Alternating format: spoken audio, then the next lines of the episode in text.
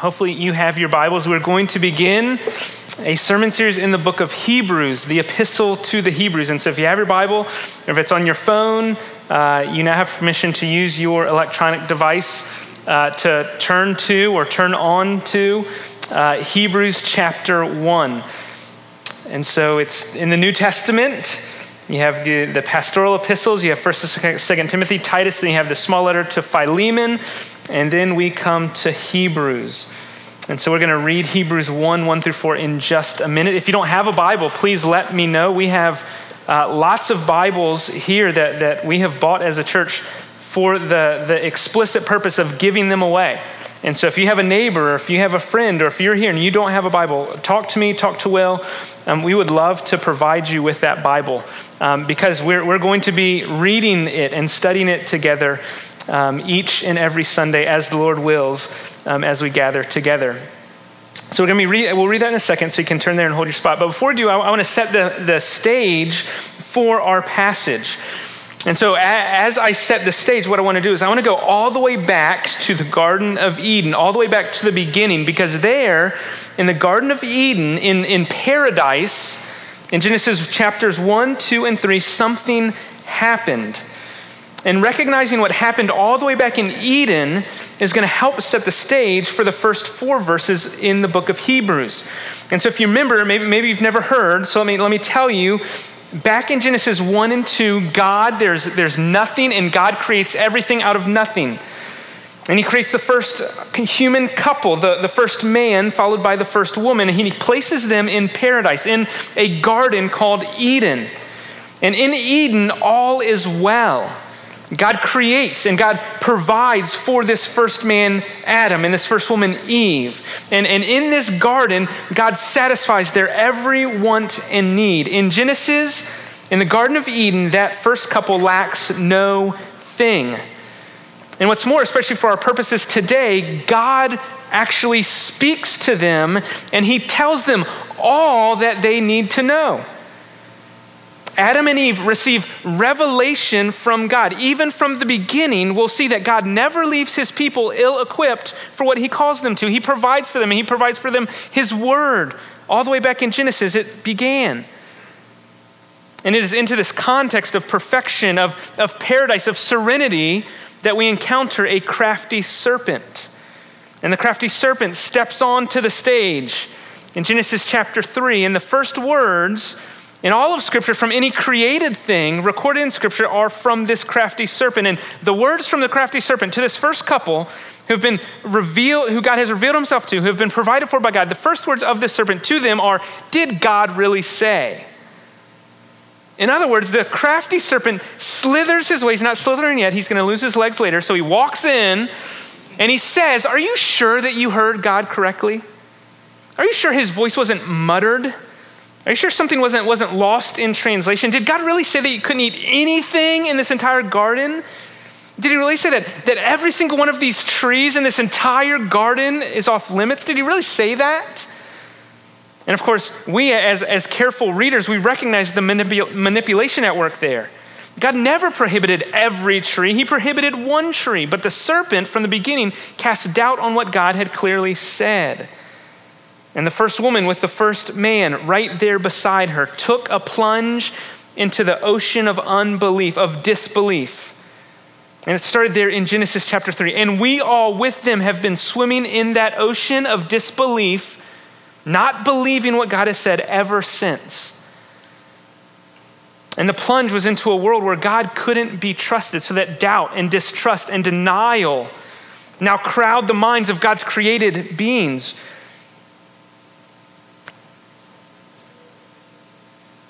Distrust and denial and doubt are how the created ones receive the clear communication from their cosmic creator. And so I, I read this week that there's a famous English, probably one of the greatest English poets in all of English language, uh, uh, a man named George Herbert. Listen to how he puts it. Referring back to what we've just seen, he says, You placed us in paradise until we sold our glorious, gracious God for an apple he continues, brand it on our foreheads forever. For an apple, we once lost our God. brand it on our foreheads forever. For an apple, we once lost our God. What a powerful truth. For a piece of fruit, we, in our first parents, lost our God. Now, thankfully, the loss of God is not the end of the story. In fact, Herbert in that poem continues But you, O Lord, are patience and pity, sweetness and love. Therefore, we're not consumed. You've exalted your mercy above all things, and you've made our salvation our glory and not our punishment. So, so the loss is not the final word. The point of Genesis 3 is not the loss. That's not the end of the story. But we do, what we do see in Genesis 3, and that's why I've started here, is because we see a point that proves to be a pattern that continues through the rest of the story of Scripture. And the point, the pattern, is that God's people refuse to listen to God's clear communication. That's a pattern we see beginning in Genesis 3, but it continues on. God's people, those under his care, those who are benefactors of his grace, often refuse to heed his clear word, his revelation. They don't listen, they don't obey. And it's not just Adam and Eve, it's, it's numerous line of people that would follow. In fact, if you're, if you're going through the Bible reading plan that, that we as a church put out, now we've been, you've, you've been in Jeremiah the past several weeks, and it's all over Jeremiah. In fact, as I was reading Jeremiah, this phrase, this, this category of, of the voice of the Lord, it's all over, where Jeremiah says, The people haven't listened to your word. The Lord says, Jeremiah, go speak the words, speak my words, tell them to obey my words, these words of the covenant. Or, Jeremiah, my people have turned aside and, and they're going to be forsaken. And so, so, so the Israelites there, under the prophecy of Jeremiah, they are refusing to obey. They've turned aside. But it's not just Jeremiah who confronts the, the people, it's every prophet. It's the vast majority of the kings and the good judges in Israel who remind the people to, to keep the word. And, and the majority of the kings and judges refuse, they, they lead the people away. And so it's the pattern that runs throughout the entire story, which is what sets the stage for Hebrews 1 1 through 4. Because in these verses that we're going to read, we're going to see that God has spoken a, a final word. No more prophets, no, no, no, no more judges or kings. He has spoken once and for all. And this, this word that, that God has spoken is, is the climax of God's revelation to his people. And we'll see that, that this final word, this climactic revelation, has come not through a prophet or a priest or a king, but through the supreme Son, through the glorious Christ. And, and so as we, as we look here at these verses, I want us to behold the glorious Christ this morning. So follow along. I'm going to read verses 1 through 4 of Hebrews chapter 1, and then we'll work through this passage together. So, Hebrews chapter 1, beginning in verse 1, I'm going to read through verse 4.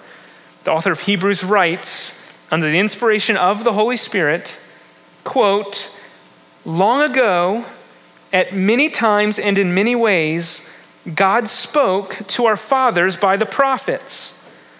But in these last days, he has spoken to us by his Son, whom he appointed the heir of all things, through whom he also created the world. He, that is the Son, is the radiance of the glory of God and the exact imprint of his nature. And he, that is the Son, upholds the universe by the word of his power. After making purification for sins, he, that is the Son, sat down at the right hand of the majesty on high, having become as much superior to angels as the name he has inherited is more excellent than theirs. Let's pray as we begin. Lord, this is your word, and we are in need of your word this morning. And so we, we come to this word expecting you to speak, and we come to this word appreciating, thankful, grateful that you have spoken.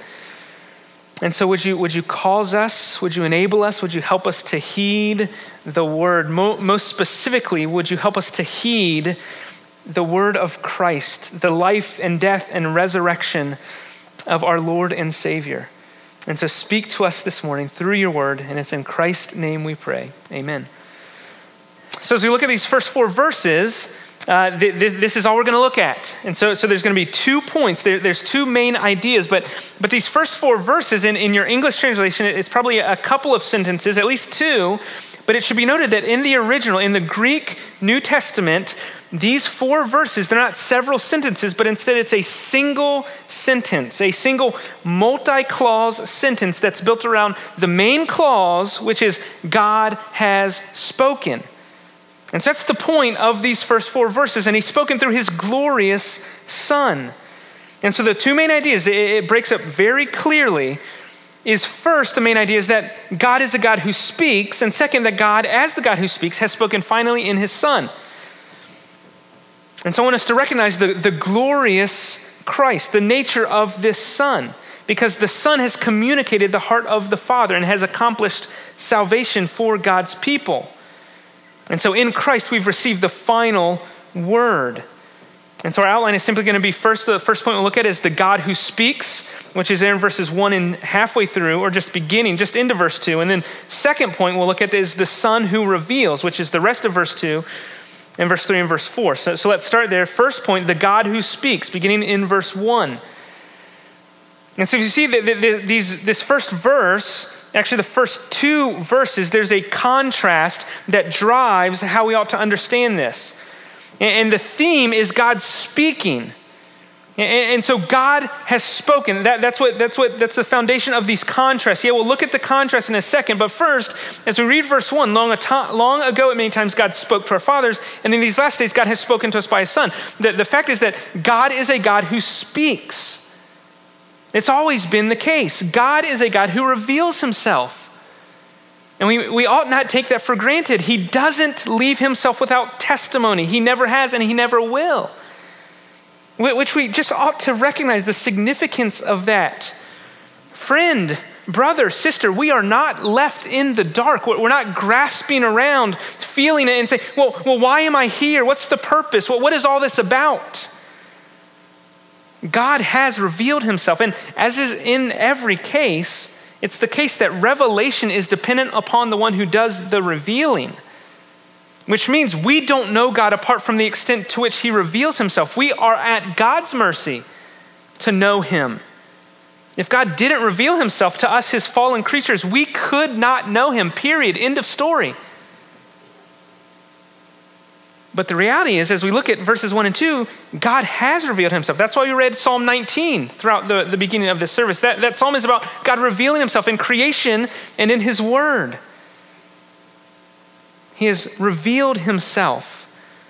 What one, one author puts it this way revelation occurs because God wills it to occur. We do not control the process.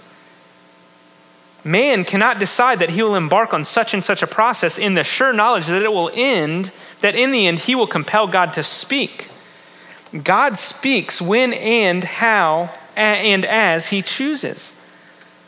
This is why, just at the outset, any philosopher or, or any neighbor or any family member who makes claims about, about purpose and, and meaning and truth in this world, but who does so removed from God's revelation, that person really cannot know anything at all. At least in terms of ultimate purpose and meaning and truth, we, we can't figure it out on our own. We are in need of God's revelation, but the good news is God has revealed himself. Friend, we can't make sense of things apart from God's revelation, but the good news, the amazing news for us in these first two verses is simply that God has spoken.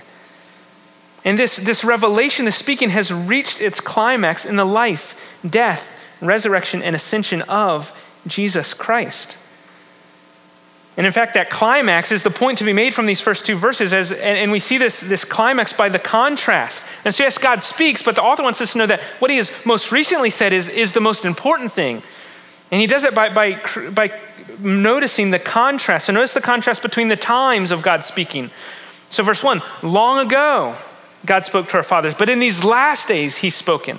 Right, so the contrast is between long ago and these last days. The author is making a distinction between the old and the now. And so when he says long ago, think, think Old Testament, think Moses, think the law, think the prophets. That, that's what's intended to be understood by, by long ago. Think the old covenant the old way of God's people organizing themselves. And the, the, contrast to that, the author says, is yes, he did speak then and there and in that way.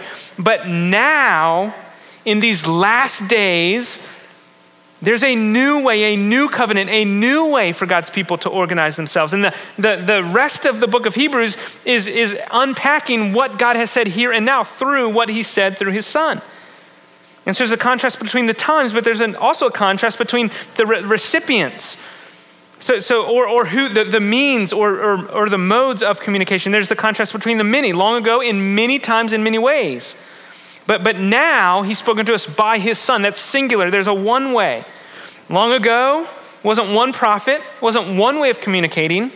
Instead, God's, God's speech in old, old covenant, under the old covenant in the Old Testament, came in many installments, and in many modes, whether it was visions or dreams or riddles and, or, or clear mouth to mouth self disclosures. Think about Abraham, Moses, and, and all the prophets. Speech was diverse in many ways and at many times which is contrasted with these last days in which God has spoken to us one time in one way. That's his point.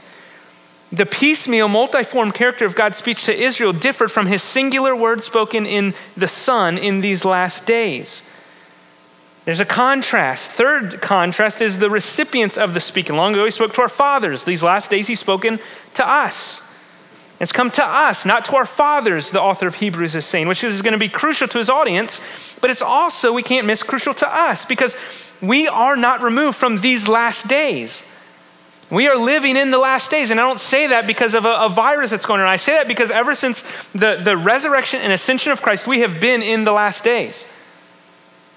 And so these last days that the, the author is talking about, we are included in that. And so as we read this, this letter, as we study this, the, the application is going to be directly to us because we are included in these last days. So we're in the same boat as the original hearers, which will go a long way in helping us understand and respond accordingly. And then the last contrast made in these first two verses is the, the long ago he spoke by the prophets, last days by his son. And so he's doing something here at the outset in, in creating these contrasts that, that's going to govern his argument throughout the rest of the book of Hebrews. He's establishing a truth that will serve as a foundation for the rest of the book. And it's, it's a focus on the word that has come through the Son. What he has said through the Son is, is superior, it's better, it's more important than all that he said prior. He wants to highlight the significance, the superiority, superiority the betterness of Christ. In fact, a common refrain throughout the book of Hebrews is Christ is better or superior over and over. He's going to bring up all these. So next week we'll see angels, then we'll see Moses, then we'll see the priest, then we'll see the, the sacrifice. He's better, he's better, he's better. And at the outset, he's starting the, the letter to say, This is the final word, and it surpasses anything that's come before. So we better listen to the better Christ. Because this final word is what God has spoken clearly to us. In fact, the, point is that a fundamental turning point has been reached as God speaks climactically and definitively and finally through his Son. The argument of, of this book throughout will be that Christ is the goal and the ultimate meaning of all that preceded. So, all that came before, all the revelation, was leading to the revelation of the Son. And so, God has spoken to us in these last days by his Son. And so, uh, so to answer this question here at the outset, what, what is the word that Christ has spoken? Is there one specific sermon that Jesus that we ought to listen to, or, or one parable, or, or one gospel? No, the point is that not, not, not one point of revelation that's come to us through the Son, but instead, the point is that the word that's been spoken is the whole of the incarnation. That everything that Christ did, his, his life and his death and his resurrection was a, a word that was spoken, that has been spoken to us. This final word is the life, death, resurrection, and ascension of the Son. And it is the final word because everything was leading up to this. This was the right time where the Son was revealed. And this Son, because of his identity and because of what he does, he reveals God to us in a way that had never been done before, in a way that could never have been done before. In this Son, we have the final word, which leads us to our second point the rest of verse 2 into verse 4, where we see the identity and the work of this Son who's been revealed. Okay, so let's look secondly at the Son who reveals. And the focus here, again, it's not on the what, it's not the substance, but, but it's the focus on the who. Who is this Son who has been made manifest to us? So, so, so we're going to focus on the identity of the Son. The who is the focus. And as we look at the second section, the, the logic is, is pretty simple to follow.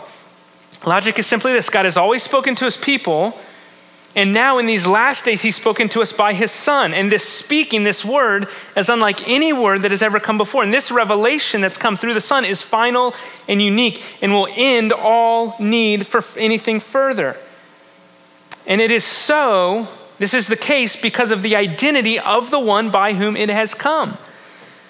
And so the author wants to highlight the one who has sent the message. I mean, think about when you when you get a message from someone, their identity dictates how you receive it. So, so your cell phones, you, you see someone calling.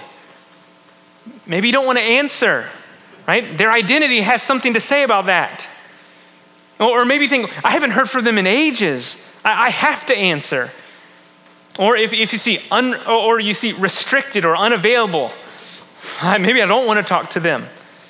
Or if you get a letter, right, the identity of the person communicating helps you understand how to receive it. And so, the, what the author's going to do in verse 2 and 3 is going to say, Here is the Son who has spoken. So, you better listen because here's who he is. And to highlight this identity of the Son, he lists off seven affirmations or seven facts about this Son.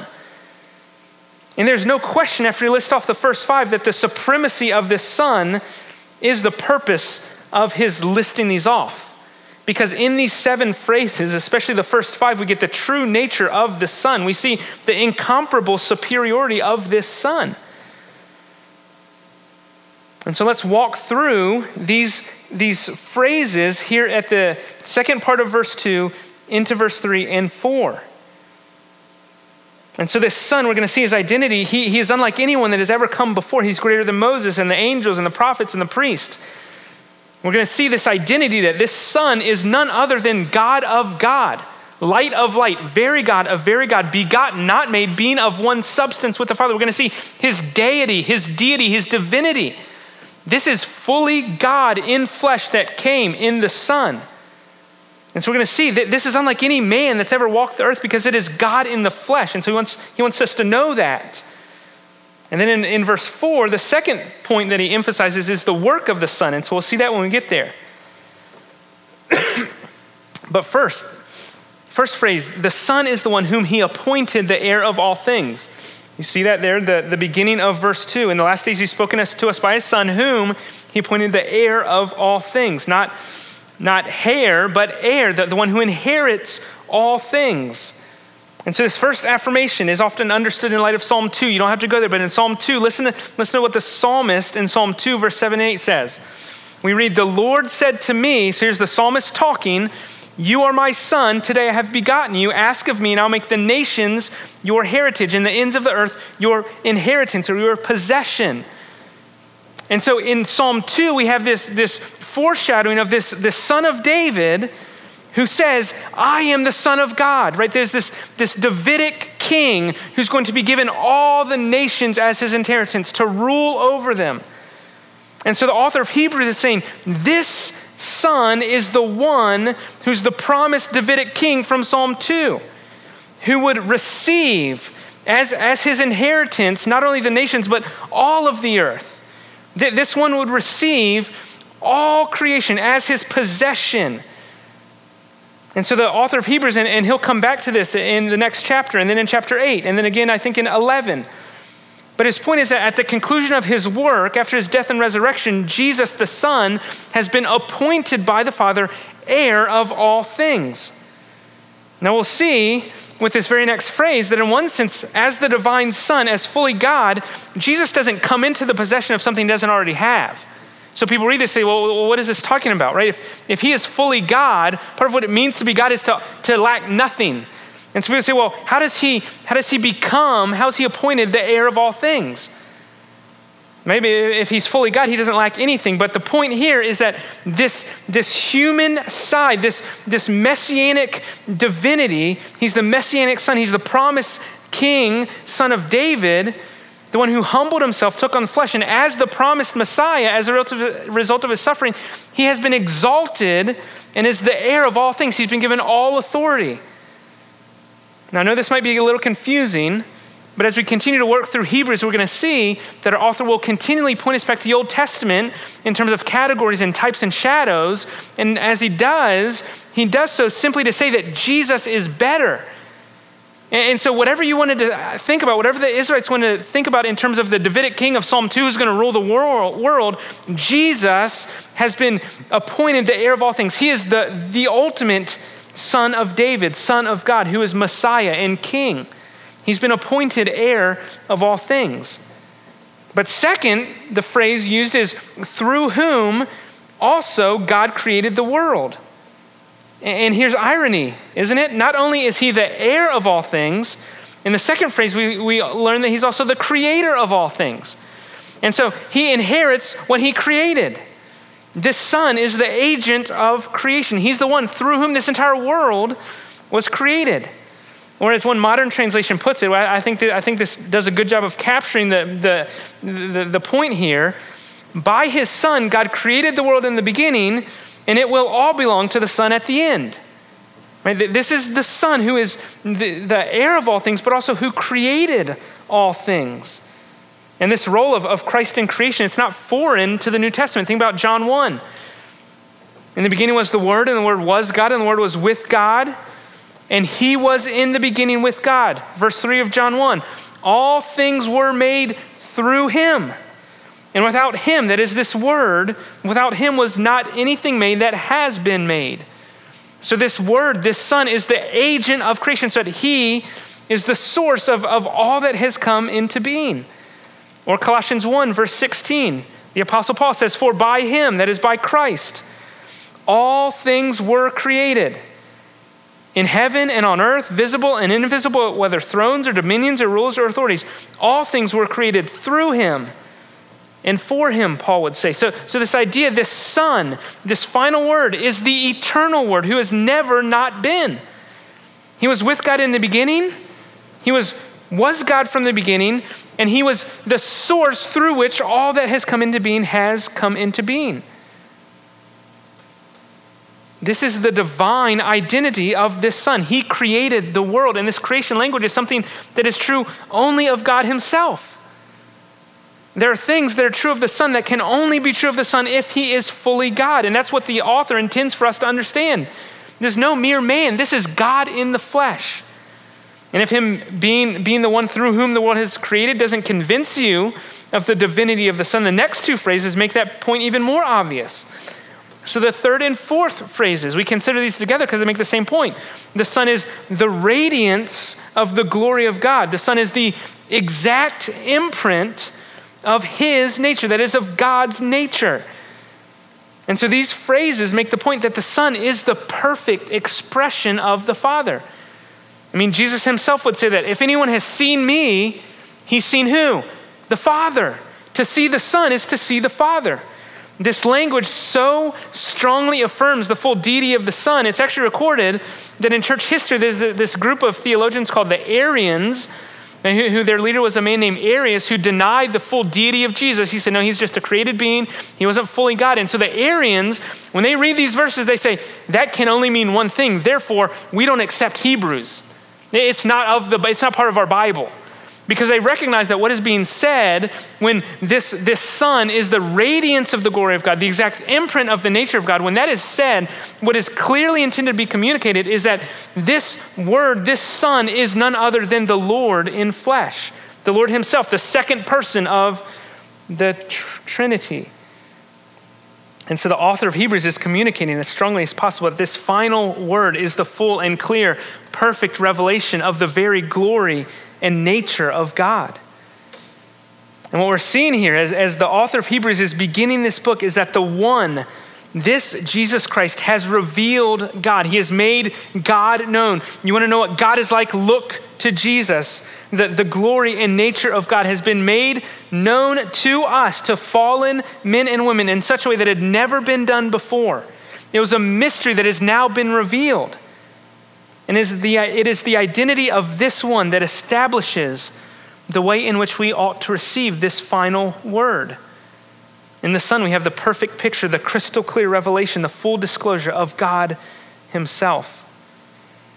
Listen one commentator explain. In order for the Son to be the kind of direct, authentic, and compelling expression of the Father described in these phrases, for him to be the radiance of God's glory and the impress of his very essence, he must participate somehow in the being of God itself. That is, he must himself be divine to accomplish the wonderful mission described here. Our author, talking about the author of Hebrews, would have us conclude that the Son is of the same order of existence as God, and so with God over against all else that exists.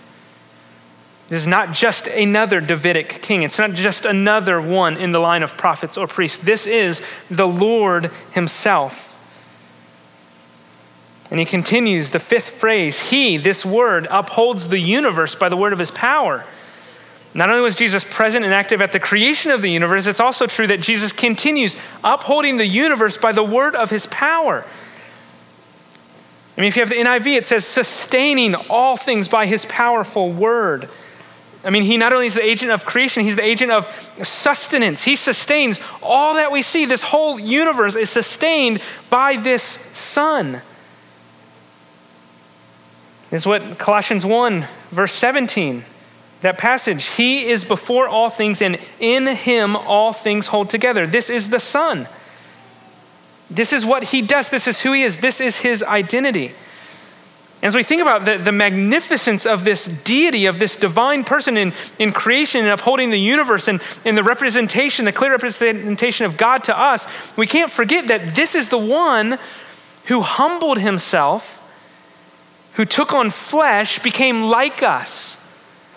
He became, became obedient to the will of his Father to the point of death, even death on a cross.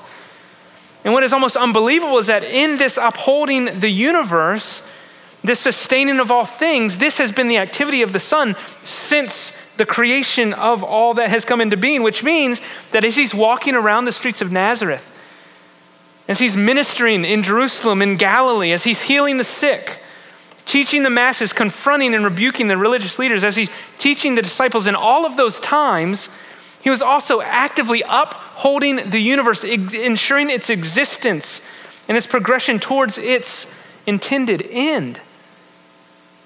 I mean, even on the cross, we have the suffering servant whose physical life is being taken from him, but we also have the eternal Son by whom the universe was created and by whose word the universe was continuing to exist.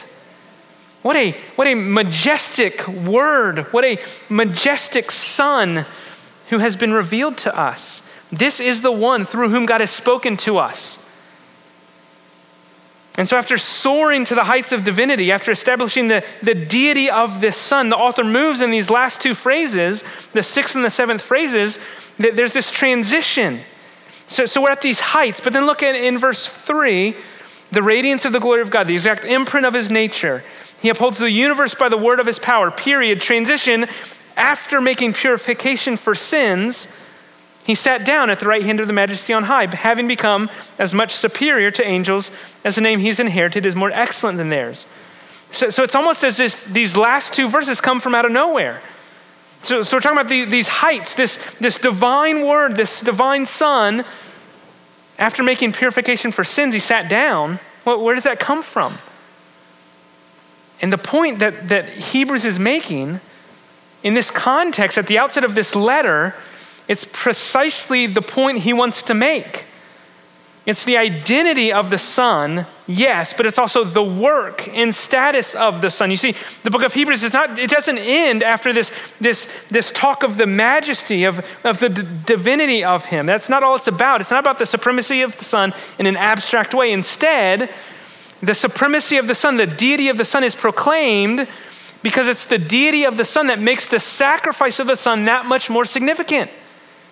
He is the Son who was crucified, the Son who was slaughtered by his people. It's not just some man, some, some teacher, some good moral person. This is God in the flesh who, who submits to crucifixion by his own people. And so it's his identity, his unique identity, that enables him to accomplish the unique work that he had been sent to accomplish. If he's not God in the flesh, his death on the cross does not affect when it does, in fact, affect as the Son. As one commentator explains, our author is not content simply to mark off the incomparable character of the Son against all others and all else, as he's done in the first five phrases.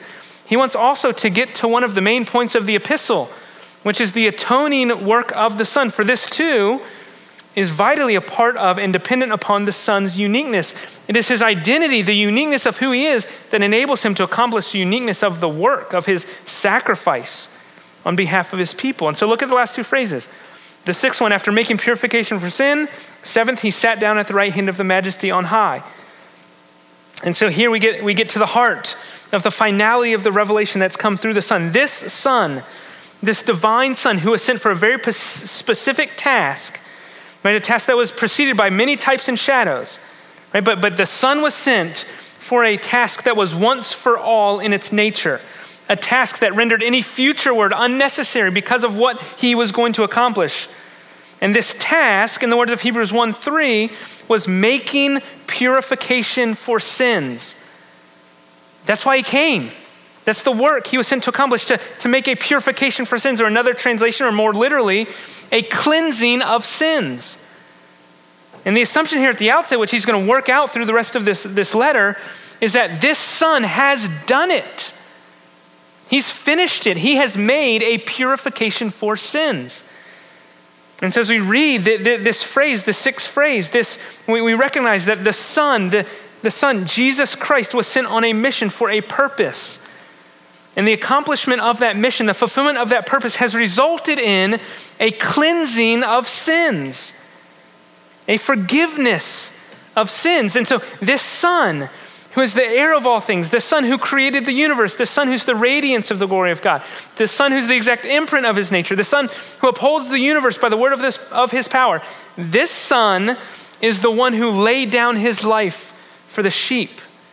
This is the Son who is the spotless Lamb slain to take away the sins of the world. This Son is very God of very God who was crucified. And it was done in order to cleanse you and to cleanse me from our sins how insignificant we are for that act of sacrifice. But this is what God has said to us. This is why He sent His Son. This is why He has spoken to us in these last days. And it was only by the unique Son that this work was possible.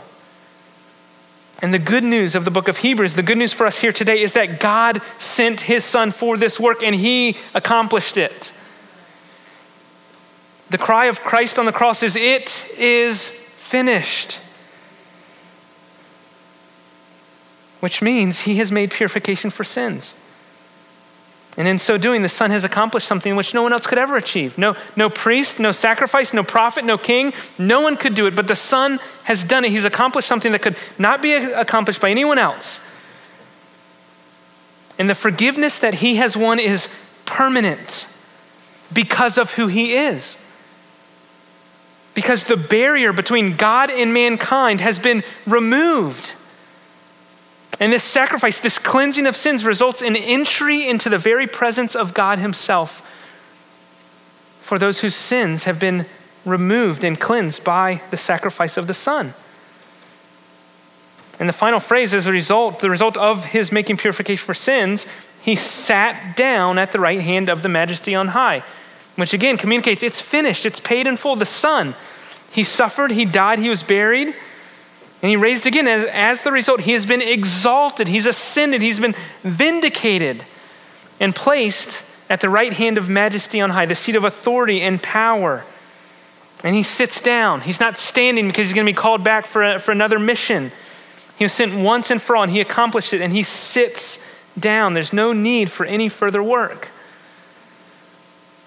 And so the point here is the exaltation and the authority of the Son in the place he now occupies. This is what, what, what Paul would say in Philippians 2.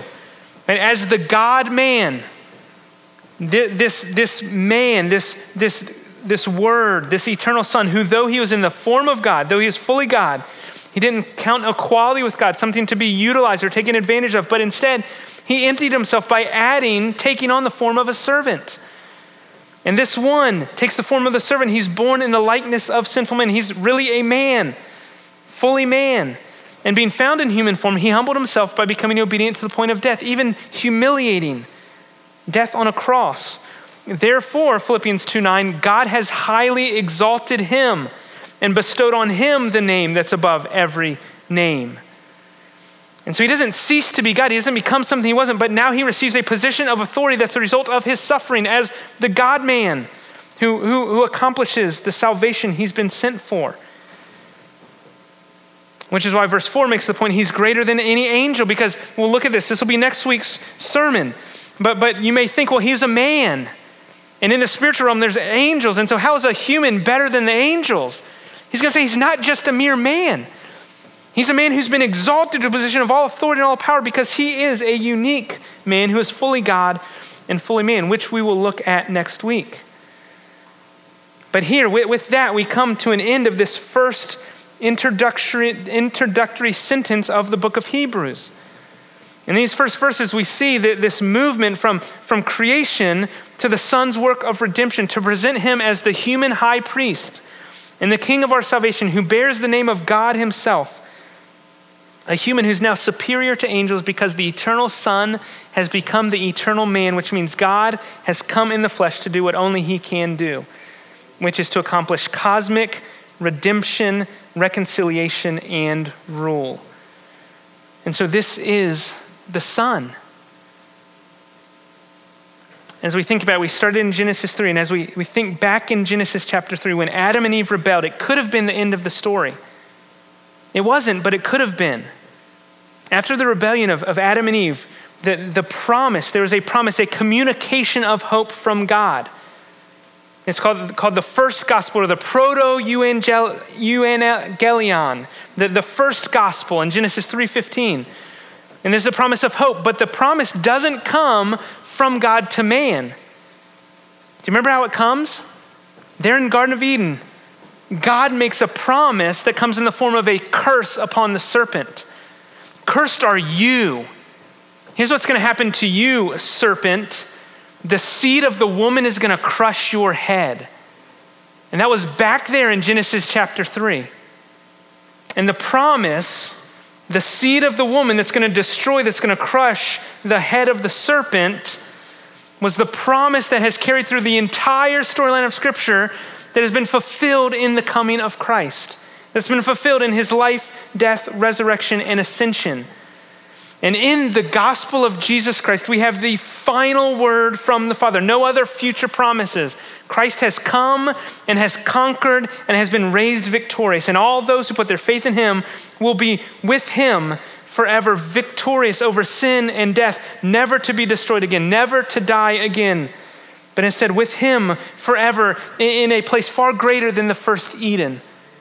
Perfect fellowship with one another, perfect fellowship with God the Father loving one another, rejoicing in the Lamb, worshiping the God who has made that all possible. And so in the Son, we have the clear, full, final revelation of God. And that, that word has come to us through the Son. And we would do well to heed that word, to listen to, and to trust the Son, which, Lord willing, we'll, we'll hear over and over again throughout this letter to the Hebrews. So, so let, let me pray uh, as we close.